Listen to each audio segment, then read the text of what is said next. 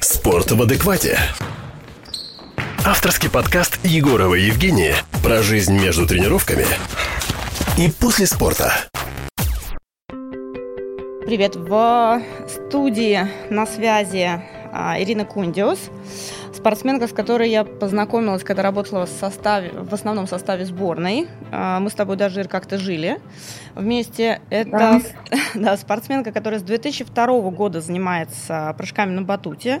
20 лет а, это уже гордость края города страны на всероссийских международных соревнованиях. Ты мастер спорта международного класса по прыжкам на батуте, победитель первенства чемпионатов России, Кубков России Южного федерального округа, первенство Европы, серебряный призер первенства мира, серебряный призер Тихоокеанских игр. Мы с тобой, по-моему, там вместе были.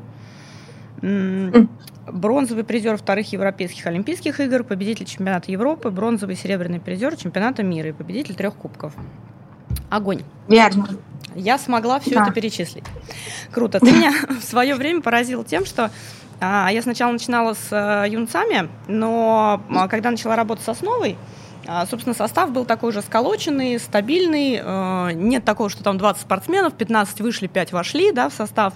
То есть это такой уже uh давний-давний состав. И в какой-то момент просто бац, на чемпионате России появляется спортсменка Ирина Кундиус и заходит просто сразу же на чемпионат мира в Болгарии.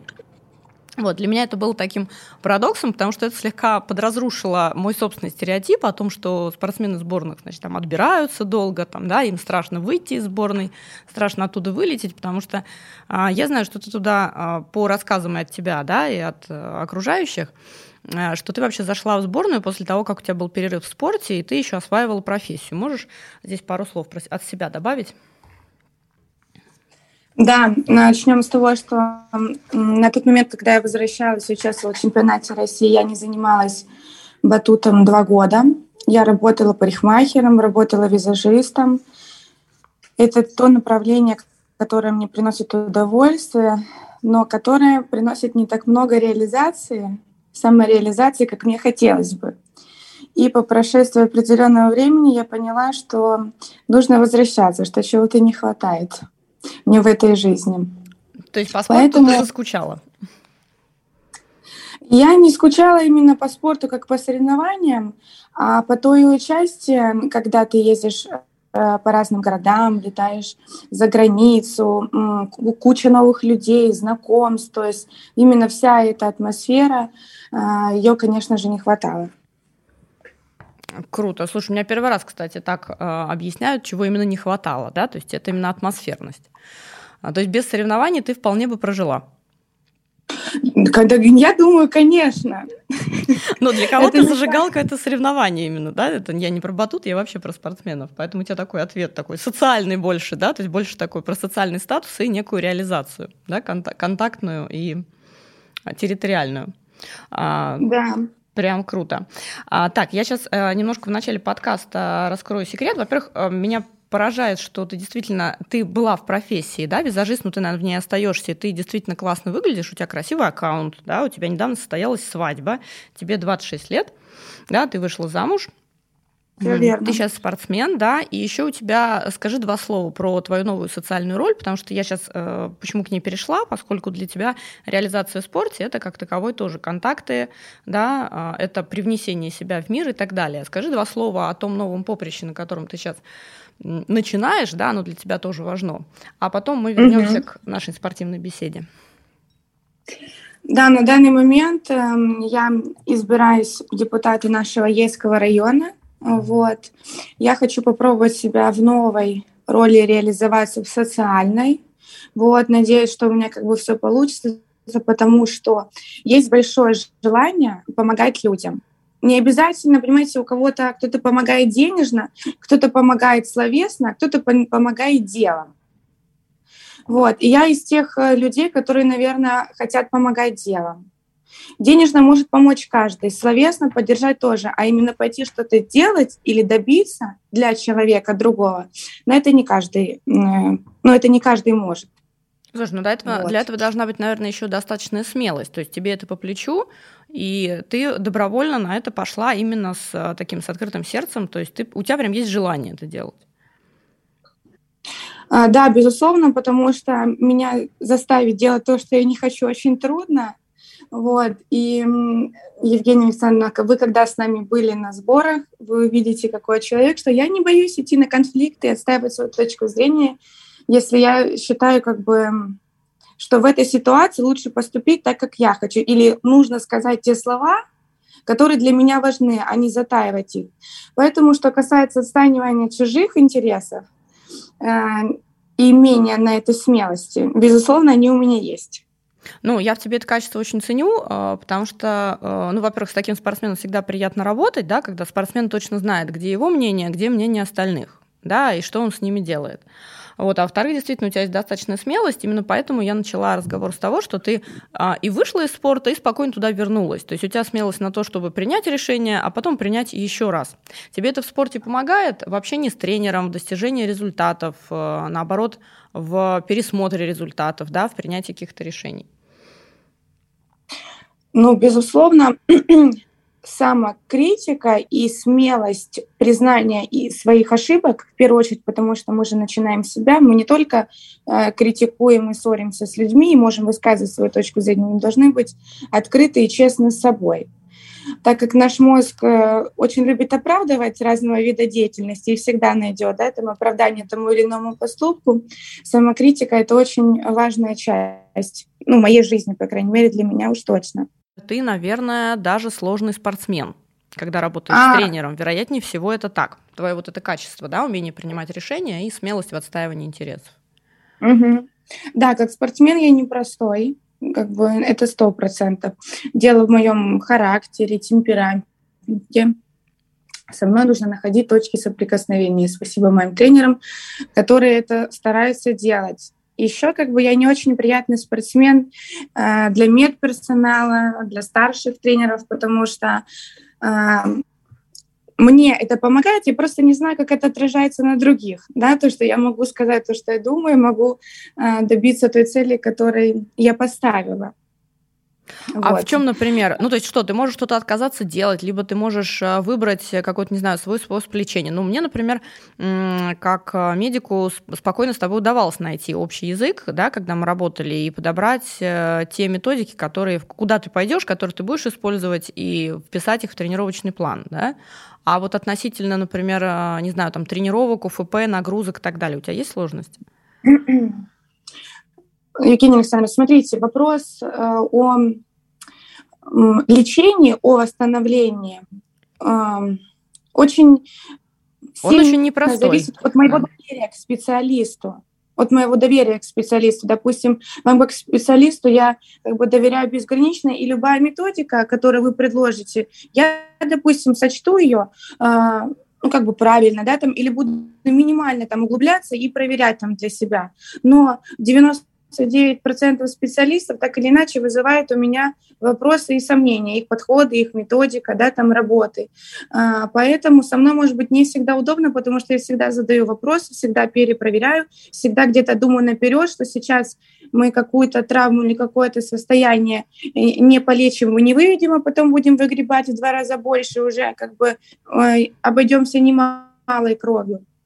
Вот, поэтому э, разные люди и разные отношения к этому.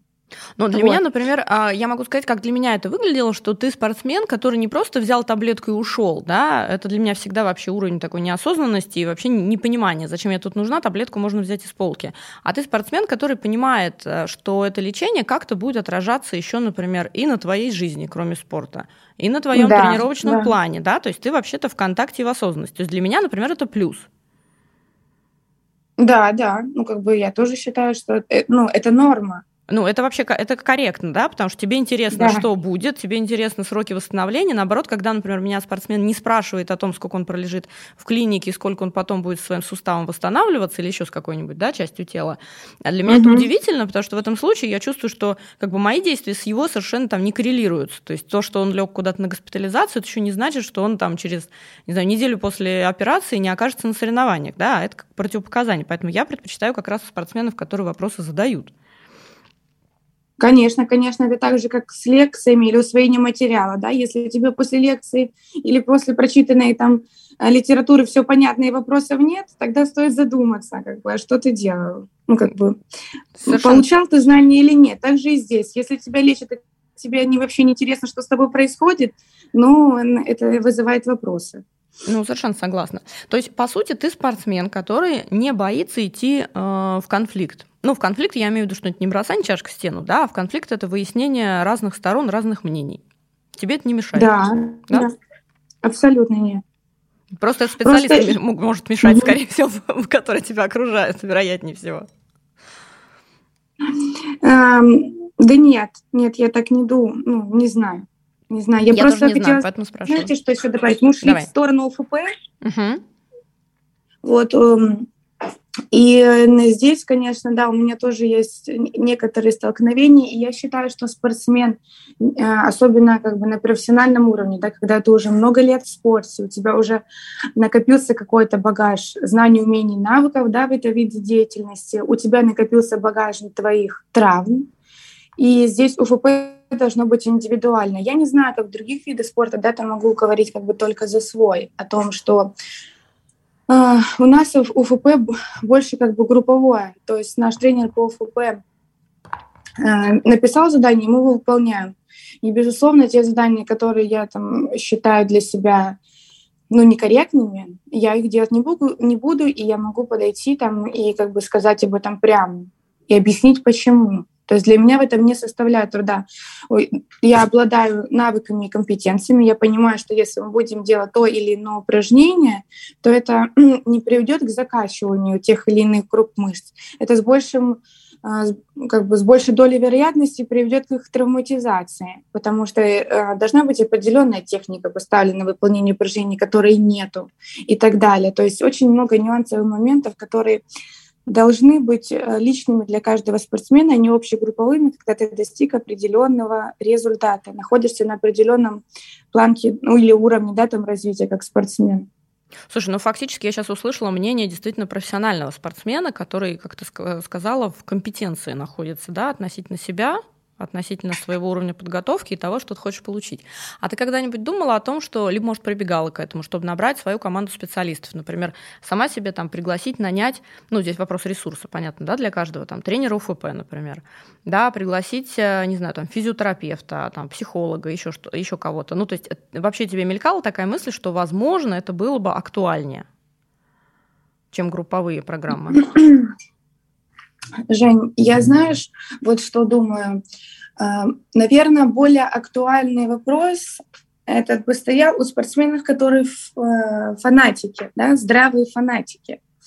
Они используют э, и прилагают максимально все усилия, ресурсы для достижения результата, да, потому что для них спорт — это смысл жизни, это то, чем они дышат, да, то, ради чего они просыпаются каждым утром. Вот, если, допустим, ты относишься к спорту, пусть ты профессиональный спортсмен, да, как к работе, а, ты просто делаешь то, что ты можешь сделать относительно данной, ну, если ты находишься в этих обстоятельствах и забираешь то, что можешь максимально забрать в плане восстановления, реабилитации, даже в том, что ты можешь контролировать нагрузку, себе, да, там и УФП, и прыжков, потому что ты самостоятельный, можешь прямо ну, большой мальчик, скажем так, да, вот, и можешь все об этом сказать.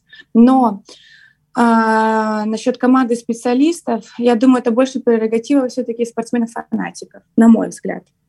Угу. То есть там, где э, под результат подведено все на 100, на 200 процентов. Ты это имеешь в виду? Да, да. Угу. А ты себя к каким спортсменам относишь? То есть, ну, мы сейчас не говорим о плохой, хороший, да, просто есть разные мнения. Вот у тебя мнение, что, например, есть фанатики, есть ты, который не фанатик, да? А как ты вообще, э, как это, такую градацию проводишь? Как, можешь вот здесь рассказать? Да, у меня есть классификация спортсменов. Так. Вот. Первое из них это, как я уже сказала, фанатики, люди, которые живут спортом, люди, которые видят в этом свое предназначение. Вот вторая группа — это фанатики, но которые должны, которых заставили, у которых есть определенные установки, И из-за этого они считают, что спорт их жизнь, а на самом деле они глубоко несчастные, как бы внутри люди, которые доказывают окружающим или самому себе, что да, так и есть, что, допустим, у меня депрессия или какое-то состояние бессилия не потому, что я занимаюсь ничем, не тем, чем нужно, и у меня как бы эмоционально, да, уже э, я в яме нахожусь, а потому что там я, ну, чуть-чуть переработал. Но все же я должен всем доказать, что я вот такой вот великий чемпион. Вот. И третья группа людей, к которым я себя отношу, это как бы здравые люди, которые относятся к спорту как к работе. Ты, ну, как бы у каждого своя работа. И у тебя есть талант, вот, да, допустим, как у меня, есть талант, я прилагаю минимально усилий, да, для... И вот есть третья категория людей, к которой я себя отношу. Это люди, которые относятся к спорту, к профессиональному спорту, как к своей работе. Поэтому вот такая как бы классификация для меня. И ну, понятно, что под каждой классификацией человек да, он же спортсмен, будет прилагать разное количество усилий для достижения одного и того же результата. Угу. Слушай, ну вот смотри, а тогда получается, э, на мой взгляд, это э, хорошее отношение к спорту как к работе, да, то есть ты понимаешь, что у тебя там условно там с 8 до 6, да, нагрузки, а все остальное время желательно тебе еще там поспать, поесть, да, и желательно еще не перегрузиться так, чтобы на следующий день на своей работе так скажем, не закончится, да? И при конечно, этом, конечно. Да, и при этом ты понимаешь, что если ты не относишься к спортсменам-фанатикам, я так понимаю, что это те, кто в предназначении в неком, да, в спорте находится. Да, а, да, да. Да, то есть если ты к ним себя не относишь, то тогда что? Они, например, будут на Олимпиаде, ты не будешь, или вы просто приложите разные усилия по времени. А, или, э, допустим, там они не уйдут из спорта никогда, потому что это их предназначение, а ты в этом случае уйдешь. Вот здесь можешь пояснить просто подробнее? Потому что ты профессионал в спорте, да, да но при этом это, например, да, да, не да. твое предназначение. Для меня это уровень свободы определенный. То есть ты знаешь, какая ты, значит, ты можешь принимать больше решений. Ну, начнем сначала. Что касается м, свободного времени, да, я считаю, ну, как бы у меня как у Ирины Кундиус, как у человека, есть куча дополнительных социальных ролей. Я не только спортсмен. Я еще и жена, я еще и дочка, э, и сестра, и так далее. И подружка хорошая, то есть и кандидат в депутаты. Можно перечислять бесконечно. И на все это нужно затратить определенное количество ресурсов и своего времени. Если не будет этого разделения между спортсменом и количеством времени, которым ты на это тратишь, и всеми остальными э, частями да, там тебя, твоими ролями, невозможно успеть все, и невозможно будет находиться в ровном эмоциональном состоянии. В любом случае это будут какие-то сумасшедшие качели, потому что ты вроде спортсмен, но вроде с зала вышел не только спортсмен, а головой ты в спорте 24 часа, и не можешь ни на что переключиться. Но я не знаю, как жить в таком состоянии, но я думаю, есть такие спортсмены, которые и днем, и ночью думают о спорте. То есть для тебя это прежде всего избегание таких качелей? Потому что это не функциональное состояние. Я так понимаю, что ты ловила, и ты понимаешь, что с этим нужно что-то делать. И, кстати, да, каждый спортсмен, видимо, должен отдавать себе в этом отчет. Конечно. Ну, во-первых, для меня само состояние стресса, будь то как бы на соревнованиях переживания или э, неполадки в эмоциональном фоне, это вызывает большую выработку кортизола. Так, супер. Это еще раз дока- доказывает то, что ты роешь информацию, да, для тебя это профессиональный подход. Нет, ну я как бы беру после каждого ума, после каждой медкомиссии, мне сбрасывают все мои анализы, а, по моему обследованию я все как бы слежу, и это нормально, когда человек сам следит за своим здоровьем. Это вполне нормально, так и должно быть. Вот. Что касается что касается Олимпиады, госпожа удачи у нас такая женщина интересная, Капризная, поэтому и попасть и фанатик, да, и фанатик, и просто человек, который ходит на работу, да, занимается. Это не обязательно, что у него не получается, там, или он не достигает больших высот, э, высот да, в спорте. Это про отношение к своему делу, да, мы говорим. Насчет фанатизма и нет. Вот. Так что вот так попасть может и фанатик, и обычный работающий, и фанатик, который должен всем доказать. И, ну, как бы таких очень много попадает должников и обязанных всем. Mm-hmm. Потому что они будут готовы отдать все, чтобы доказать там кому-то, что они не такие. какими их считают. Слушай, а вот э, хорошая фраза, а ты готова отдать все, чтобы? Безус... Чтобы что? Такой сначала ответ, потом решила переспросить.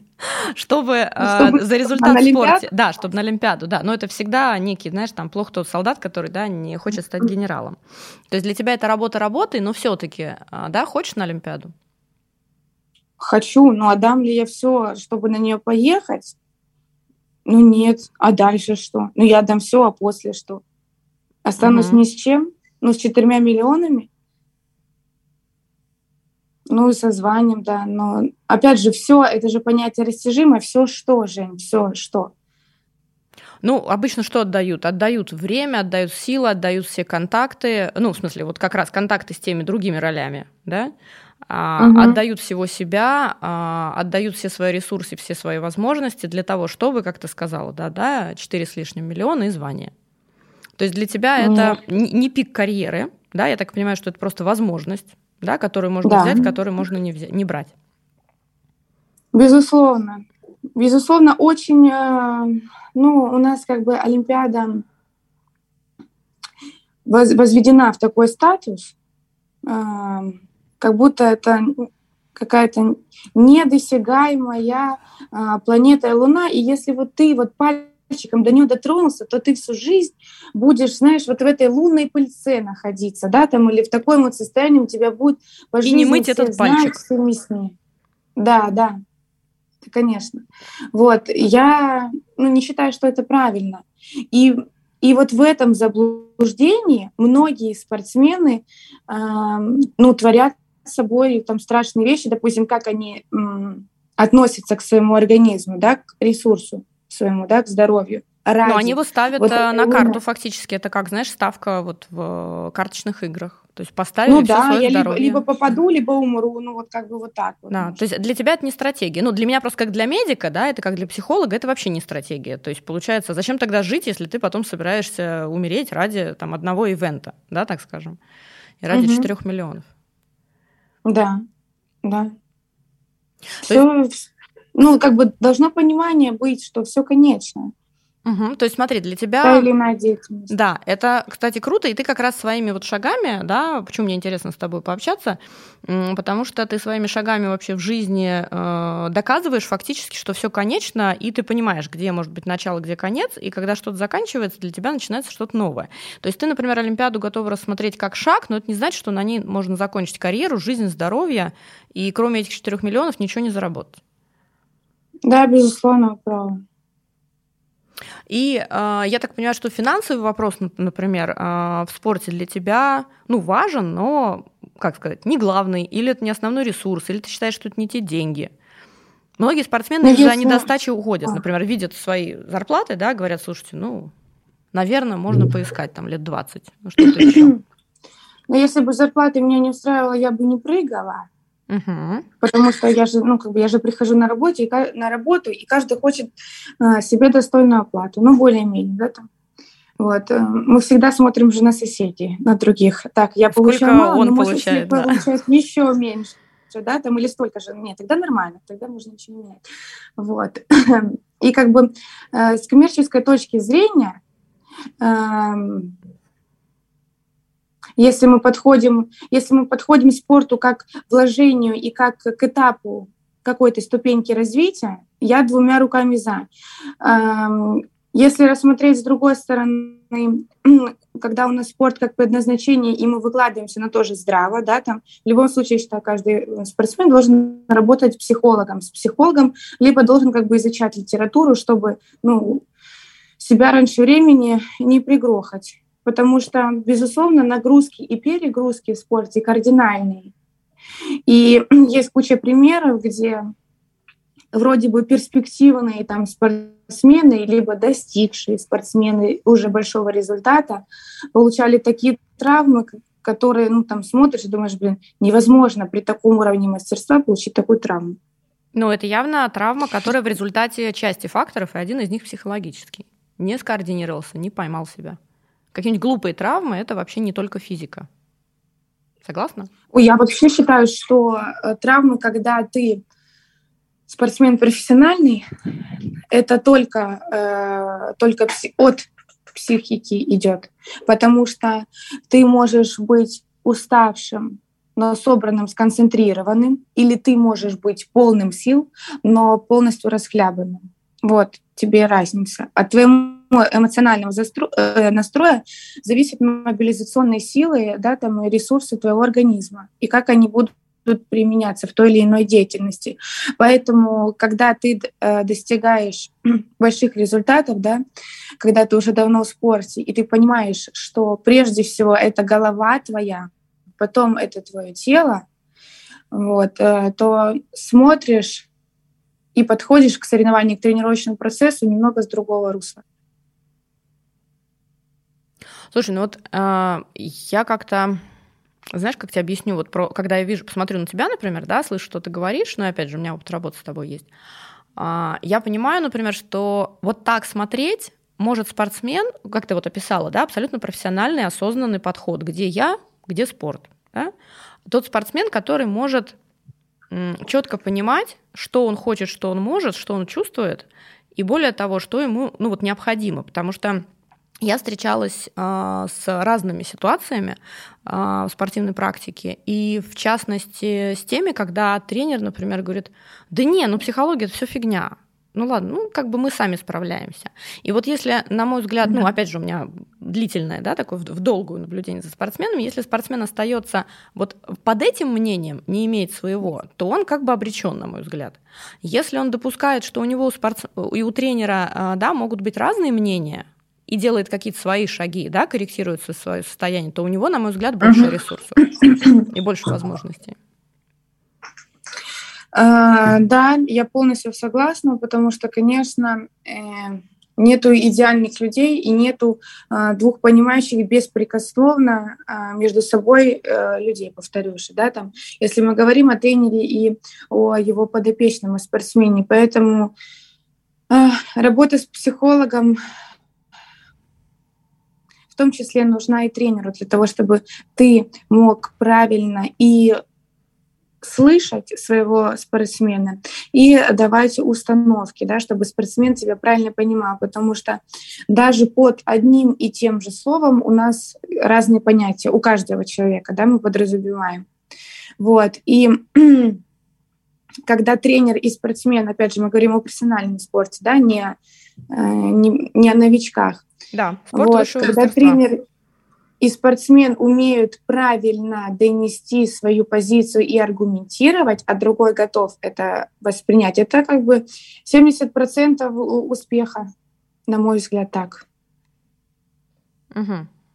Супер, то есть ты подтверждаешь, да, сейчас внимание слушатель, профессиональный спортсмен только что объяснил, да, что спортсмен и тренер это не одно, да, существо это не, не один органический такой да, продукт, это все-таки два человека разных, с разными мнениями, с разными позициями, и им желательно договариваться. И что самое важное, спасибо тебе за то, что это прозвучало, а, ты как раз а, озвучила, что тренер тоже желательно должен быть в коррекции, чтобы понимать, где он, где его психологическая нагрузка, да, и где он взаимодействует со спортсменом, насколько экологично, и какого он себя привносит в контакты в свою работу. Потому что, ну согласись, э, для тренера спорт тоже может быть либо предназначением, да, либо это может быть работой. Конечно, конечно, да, да. Либо верно. вообще всем главным в жизни, больше ничего нет. И это как раз у каждого по-разному складывается.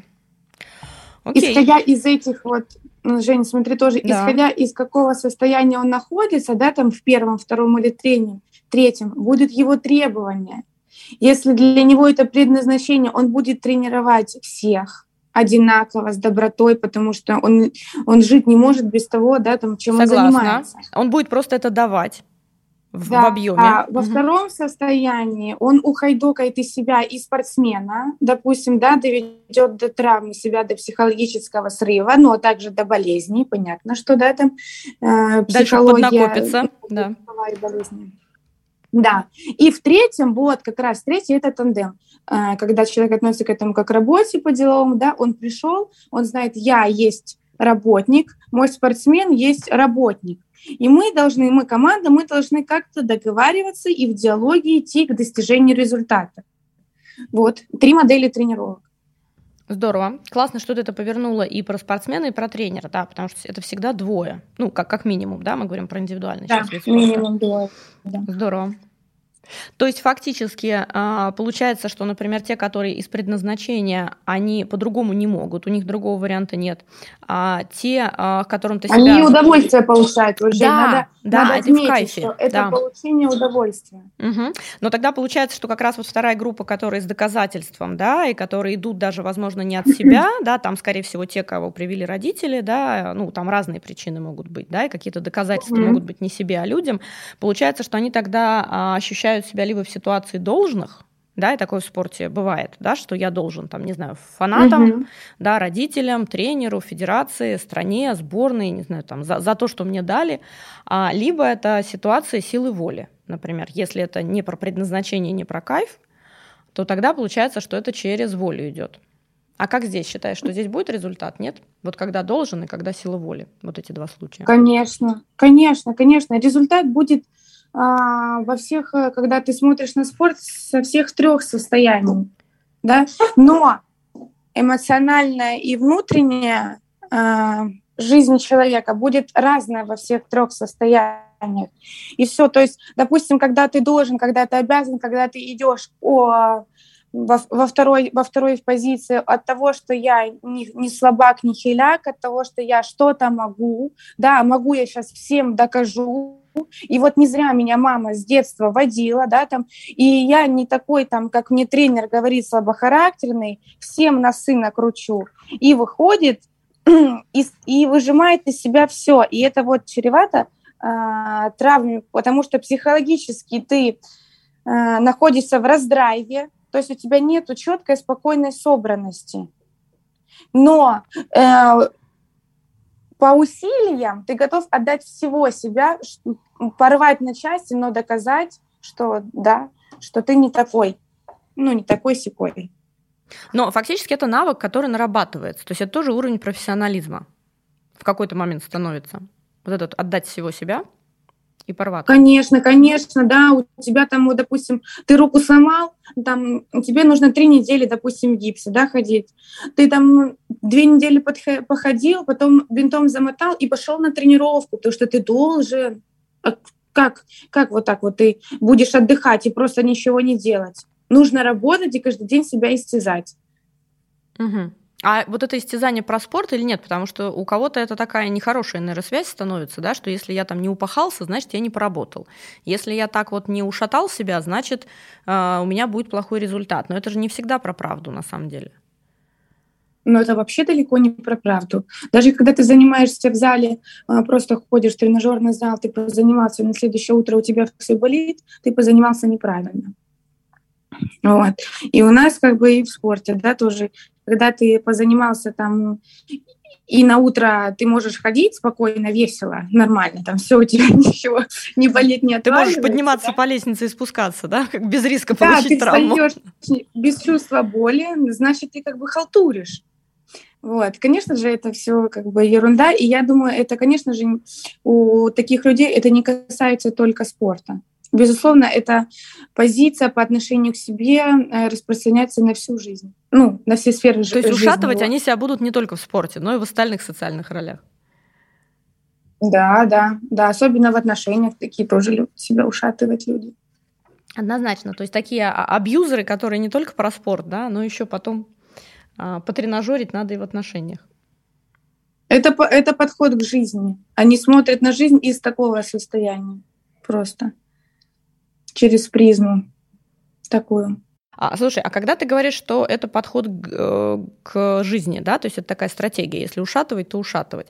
А вот момент людей с предназначением, допустим, да, эта стратегия в жизни как, на твой взгляд, отражается? Самореализация. Я нашел свое призвание, я занимаюсь любимым делом. Это то, для чего я пришел сюда. Ну вот, допустим, вот так вот, да. Угу. То есть это будет, опять же, про кайф, это будет про четкую цель, да, понимание, что по-другому я не могу, и это будет без вот этого я внутреннего не могу, я травматизма. Не хочу. не хочу, да, не хочу, я согласна, я не хочу. больше подходит. Но внутри не будет вот этих конфликтов, кому угу. я что должен, да, и почему я не уставший. Да, внутри будет абсолютное спокойствие, а, потому что ты знаешь, что то, что я делаю, это, это то, чем я горю. Это тот вид деятельности, без которого я, я, я засыпаю, думаю, я просыпаюсь, думаю о нем. Не, и, не потому, что не надо об этом думать, а потому что я хочу. Хочу развиваться, достигать, быть всегда и всего себя отдать, и вообще кайфануть страшно. Угу. То есть это такой про э, некий естественный ход событий, когда ты занимаешься тем, что тебе предназначено. Да, да, мое мнение таково. А, Ир, а вот, а, допустим, относительно а, тех, кто с предназначением, да, такие спортивные фанатики, для которых это естественный процесс, да, и которые, по твоим словам, все не просыпаются с этой мыслью, ложатся с этой мыслью. Как они тогда реализуют все то же самое в жизни, то же самое, что те, которые считают, что они должны что-то доказать? То есть как у них тогда это про социальные роли, как у них тогда про их результат, на твой взгляд? Мое мнение по этому поводу таково, что когда человек действительно занимается чем, тем, чем он должен заниматься по жизни, все вокруг складывается так, как э, должно складываться. Появляются люди, которые э, его поддерживают в плане там, и семьи, да, люди, которые ему помогают в плане там, реализации работы и каких-то социальных ролей. То есть э, все идет и все у таких людей складывается. Ну, как мое мнение такое. Угу. Безусловно, это мог, знаете, как бы, безусловно, если это женщина, то муж у нее может быть тоже тренер, допустим, из своей же команды или так далее, да, там, и дети тоже вокруг около спорта, то есть вся жизнь построена э, около того вида деятельности, которой она занимается. Угу. То есть это тогда прям такая интеграция в жизнь глубокое занятие. Да, да, и это неплохо, и это неплохо для этого, для этих таких типов людей. Угу. А, слушай, интересный момент. А, смотри, а, допустим, для спортсменов все-таки, на мой взгляд, ну и на взгляд э, достаточного количества да, окружающих людей важна, например, медийность. Да? То есть спортсмен тот, который все время на виду. А, в этом случае а, ну, медийность это тоже определенный ресурс, который можно использовать. Согласна, да? Что Безусловно. иначе. Вот, отлично. А, смотри, а, как на твой взгляд а, вообще, ну, опять же, ты человек, который всегда хорошо выглядит, ты за собой следишь, да, ты, я знаю, что ты делала себе губы, да, у тебя был татуаж, например, то есть для тебя твой внешний вид очень важен, несмотря на то, что ты спортсменка, ты все время потеешь, ты все время в тяжелом тренинге и так далее. Потому что что? Потому что сама сказала, у тебя есть разные социальные роли. Верно. Верно. А, а скажи, а как, на твой взгляд, вообще это сложно, это не сложно? Потому что от кого-то из спортсменов я, например, слышала, что либо это не нужно, либо этим некогда заниматься, либо зачем я все время в зале, да? А по сути никто не отменял, что девушка в спорте как выглядит, да, хотят ее в этом случае снимать или не хотят, да, интересна она или не интересна, как она сама себя ощущает. Вот как, на твой взгляд, опять же, как человека, который о себе в этом случае заботится, да, и ты себя подаешь в спорте определенным uh-huh, образом. Uh-huh. Ну вот мы подошли, да, э, к такому моменту, да, когда спортсмен э, себя обезличивает, то есть он надевает на себя роль только спортсмена, а, голову в песок зарывает и говорит, а что, я спортсмен, я спортсмен, я же не... А какая я женщина? Я не женщина, я спортсмен. Там, да, или какая я мать, там, или какой я э, там отец, да. Э, что касается внешнего вида, конечно, есть, когда ребенок только идет в спорт, его родители играют важную роль, самую важную в том, как они представят и на какое место поставят, поставят этот вид деятельности в жизни ребенка. Отсюда ребенок и будет э, для ребенка и будет это либо самой большой частью времени, которую он проводит в спорте, или это будет разнозначной какому-то другому проведенному времени в другом виде деятельности. И поэтому, если ты относишься к спорту нормально, здраво, ты понимаешь, что вот, допустим, я потренировался, да, там, или я отсоревновался, допустим, на соревнованиях именно в момент выступлений я тоже не крашусь. Ну, естественно, допустим, правильно вы сказали, там есть татуаж, там сделаны губы и так далее. Вот, ну и, в принципе, у меня внешность, э, которая такая очень яркая, можно так сказать, да, я понимаю, что я постоянно трогаю свое лицо, и меня никто не обязывает делать какой-то макияж, если мне некомфортно это в момент э, самих выступлений, в момент разминок, да, когда ты действительно бежишь, потеешь. Но что касается э, части награждения, что касается части постсоревновательного процесса, да, ты все равно находишься в зале, да, там, э, если мы берем какие-то жизненные, да, там, ситуации, а, ты женщина, и ты также ходишь и там гулять, а хотя у нас много спортсменов, да, там максимум того, что они могут себе позволить, там э, выпрямить или накрутить волосы, там и накрасить ресницы. Вот, это как бы уже будет считаться хороший почти вечерний макияж. Вот, они не стремятся раскрывать себя э, как э, женщину. Ну, что касается девочек, да, так как я ну, девочка. Ну, да, девочкам еще это вопрос контекста. Если у тебя кроме спортивного контекста в жизни присутствует там контекст свиданий, да, контекст там, не знаю, встреч с подругами, а, какого-то праздника, да, обеспечить там, почувствовать себя, да, с ресничками накрашенными, с измененной прической, тогда этого хочется. Кому-то, может быть, там эти границы подстерты, например. Ну да, когда, мне кажется, когда женщина видит в зеркале, насколько она может быть, ну, там, женщина, девушка, да, там, насколько она может быть красива там и привлекательна, потому что как ни крути, да, там, и насколько бы ни происходило у женского пола вот этого обезличивания своего женского начала, все равно на энергетическом уровне мы же все это чувствуем, как, как одна, так и другая сторона в смысле мужская, что он привлекательный или не привлекательный. Когда а, девушка или женщина видит э, горящие глаза, проявление интереса, решение, допустим, да, как бы не меркантильно звучало, каких-то проблем, проще красивым людям э, решать свои задачи, социальные какие-то, да, там или любые там вопросы. Вот. И тогда появляется мотивация делать это чаще и чаще в плане краситься. А что я могу? Ага, вот э, хорошо, да, и столько мне комплименты сказали, да, там на свидание позвали, э, какая-нибудь такая камера увидела, да, или какое-то телевидение на соревнованиях, вот я накрасилась. А что я могу сделать еще?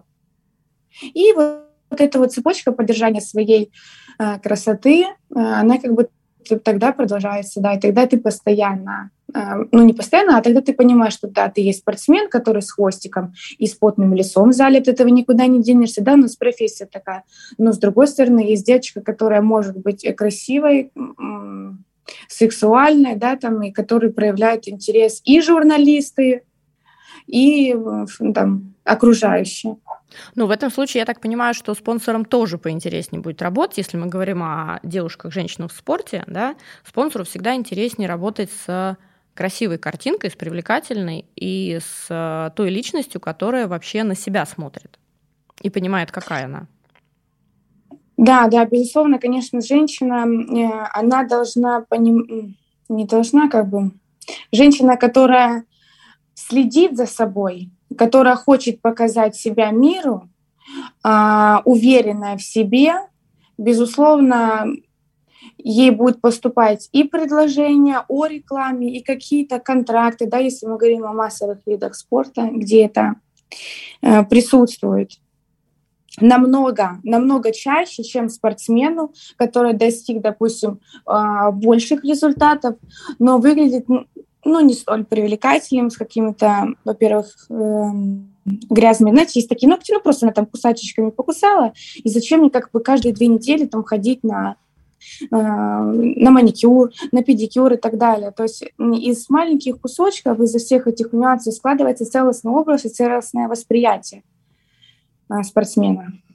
А, слушай, я сейчас вот зацеплюсь относительно целостного образа, кусочков, э, да, и подачи себя миру. Это на самом деле очень такие мощные слова ты сказала. А как ты считаешь, а вообще у спортсмена, вот у тебя был такой момент дедлайна Олимпиада, что типа, что после этого, да? А вот такие моменты и такая презентация себя, на твой взгляд, могут помочь спортсмену а, монетизировать какие-то свои навыки, в том числе внешность, да? А, привлечь, э, не знаю, монетизацию свой аккаунт, вообще как-то расшириться в эту сторону и вообще сделать свой бренд? Конечно, но это должна быть этот спортсмен должен быть в группе людей, которые относятся к спорту как к работе. Как а. к работе, как к ступеням развития, и который видит возможности э, дальнейшего развития себя в том или ином как бы, или дополнительном заработке. Угу. То есть ты допускаешь, что спорт это не единственный заработок. Я так понимаю, что если сделать перерасчет, э, не знаю, ты говорил там 4 миллиона, да, если за первое угу. место, то фактически хочется больше. Ну, то есть любой спортсмен наверняка, не знаю, должен, не должен, хочет, не хочет больших денег. Или это просто потолок, как на твой взгляд? Как вообще твое отношение вот к финансовой составляющей в спорте? Вот к такой, к, как стратегической финансовой составляющей. Что касается 4 миллионов, э, понятно, что сейчас 4 миллиона это как бы деньги маленькие. То есть в любом случае фонды и призовые и грантовые должны индексироваться вместе с э, инфляцией. Извините, у нас инфляция в стране бешеная. Вот. И как бы это касается и э, грантов, и каких-то э, призовых моментов. Что касается зарплаты, в общем э, и целом по стране у нас одна и та же проблема, что зарплаты пять лет назад и зарплаты сейчас, они одинаковые, то есть они не растут относительно инфляции. Поэтому, конечно, как любой работник бюджетной организации, которой я являюсь, да, там плачу налоги, и я могу сказать, что наша зарплата никак не выросла. И поэтому вопрос о том, хочет ли спортсмен или больше или нет, как бы, я думаю, отпадает. А вот когда ты говоришь вот эту сумму победы на Олимпиаде, ну, во-первых, 4 миллиона – это только первое место, да? А, угу. то вообще это, ну то есть если посмотреть, например, с точки зрения какой-то стратегии заработка, да, вот приходит спортсмен, начинает рассчитывать, через сколько он может быть на Олимпиаде, ну не сам рассчитывать, понятно, с тренером, то вот некая конвертация, на твой взгляд, а, Туда стоит идти ради этого, не стоит идти ради этого. То есть там 4 миллиона, ты такой, так, за 4 года я их заработаю, или, например, придется еще одну Олимпиаду да, пережить, там 8 лет. А потом еще реабилитация, никто не застрахован от травмы, есть риски. Да? То есть здесь, угу. да, вот как, как ты на это смотришь? То есть оно того стоит, оно не стоит? Или, или нужно думать еще о том, чтобы привлекать дополнительное финансирование?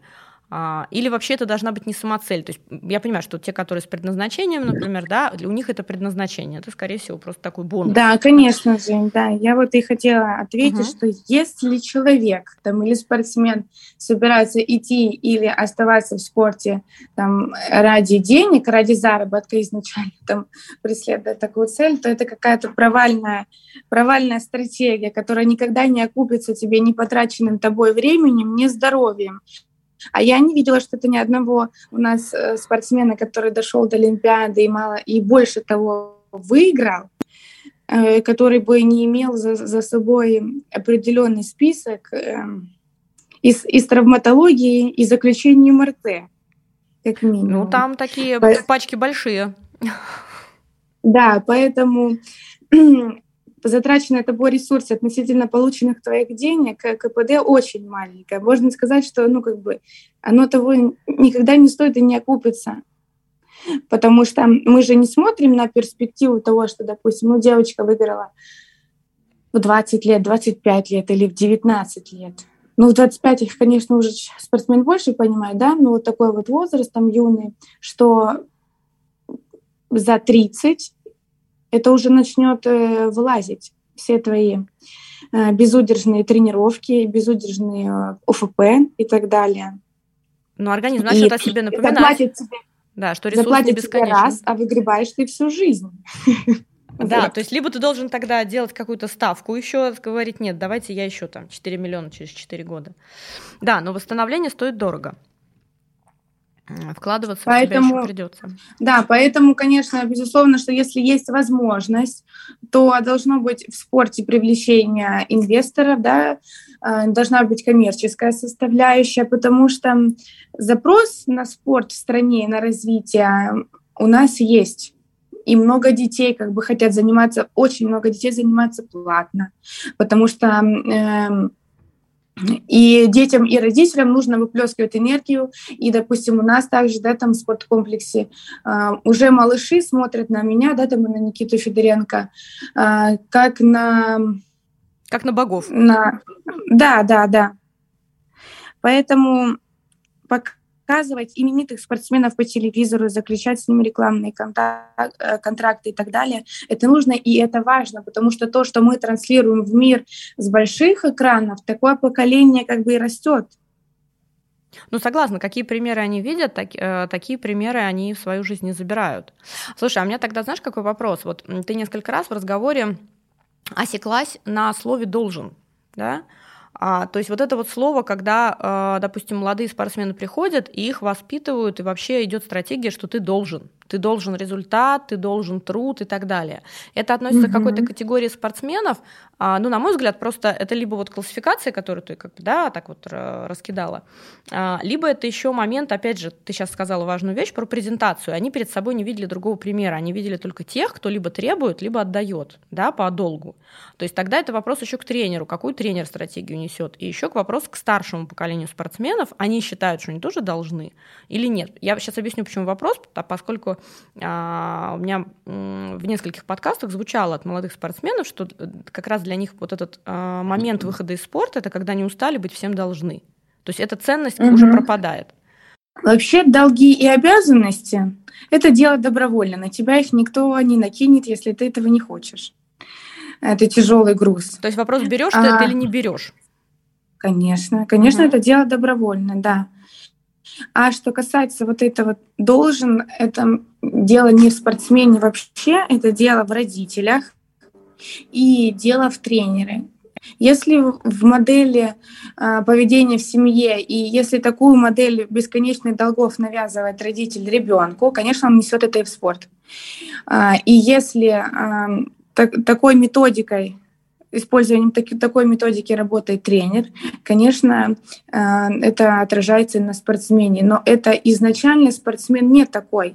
Если мы уберем составляющие спортсмена, и, допустим, вот идет человек, да, он идет там в школу или по каким-то делам, да, там, ему говорят, вот ты мне здесь должен, вот тут должен, и, и кто-нибудь тебе еще сказал, что ты ему должен.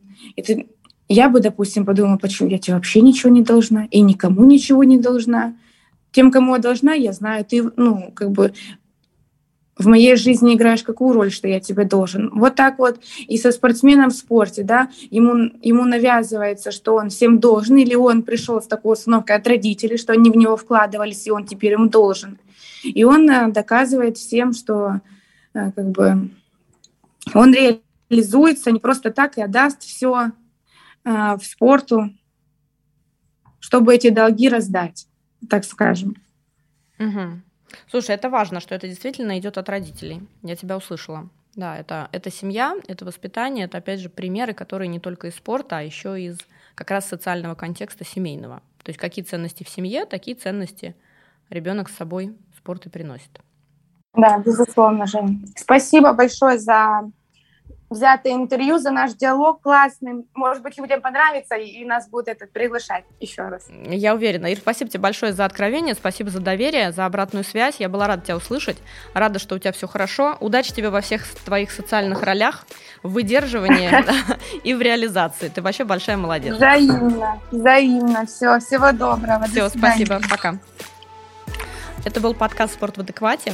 А, слушайте, подписывайтесь, хотите стать гостем, пишите. Есть вопросы, находите меня в телеграм-канале спорт слэш психотерапия. Всем удачи, на связи, пока.